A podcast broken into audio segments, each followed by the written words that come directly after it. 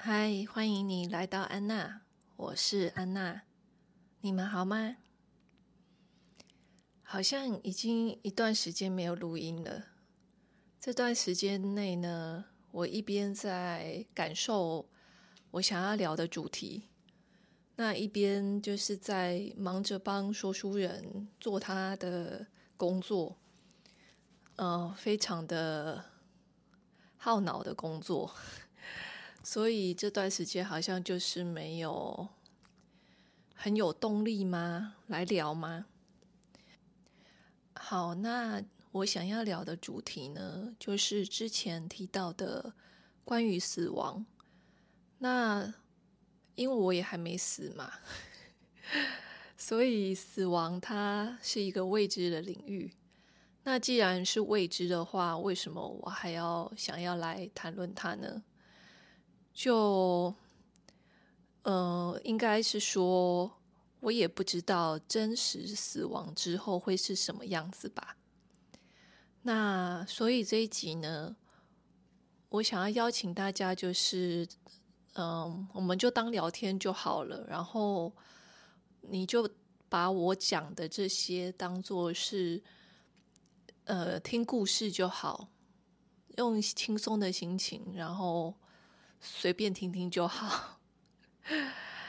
嗯、我讲的就是我的观点而已。那呃，实际上这件事情是什么？每个人的体验或许就是不一样的。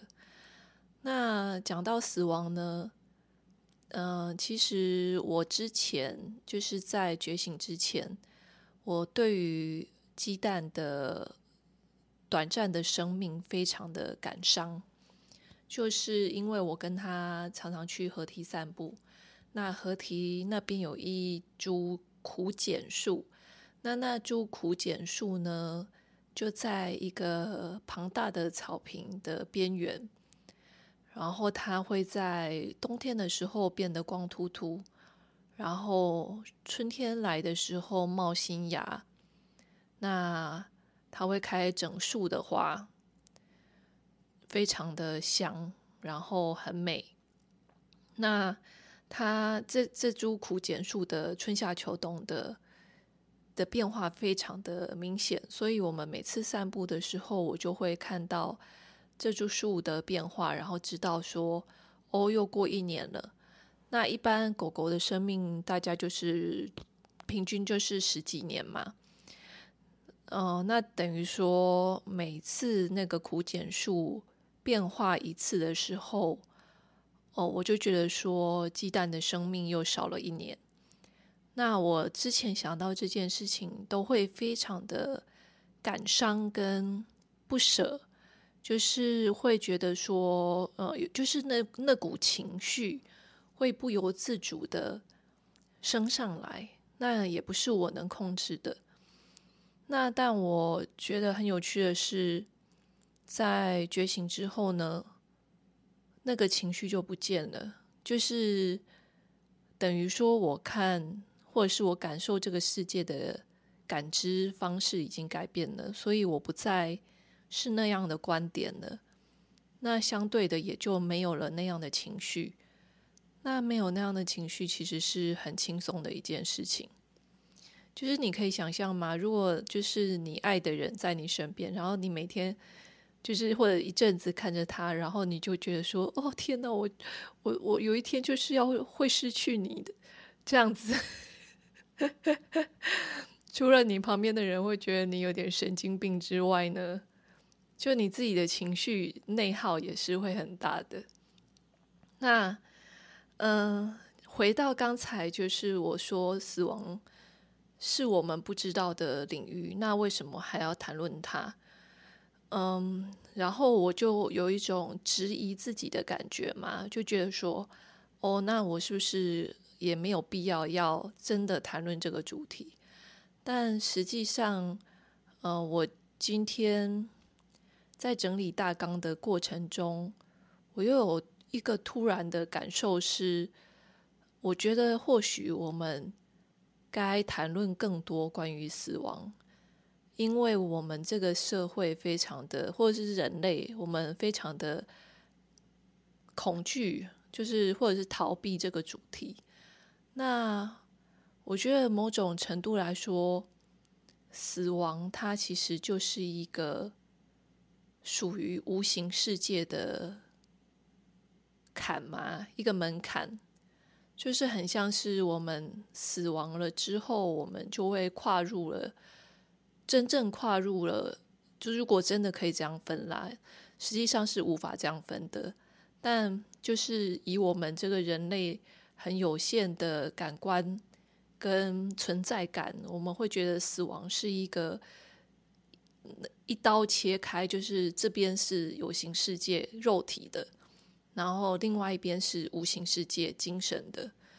那因为我们。在这个有形世界里面不断的累积，然后体验跟啊，我不能说体验，我只能说经验吧。我们不断的经验一些事情，然后，呃，就是在这个有形世界里面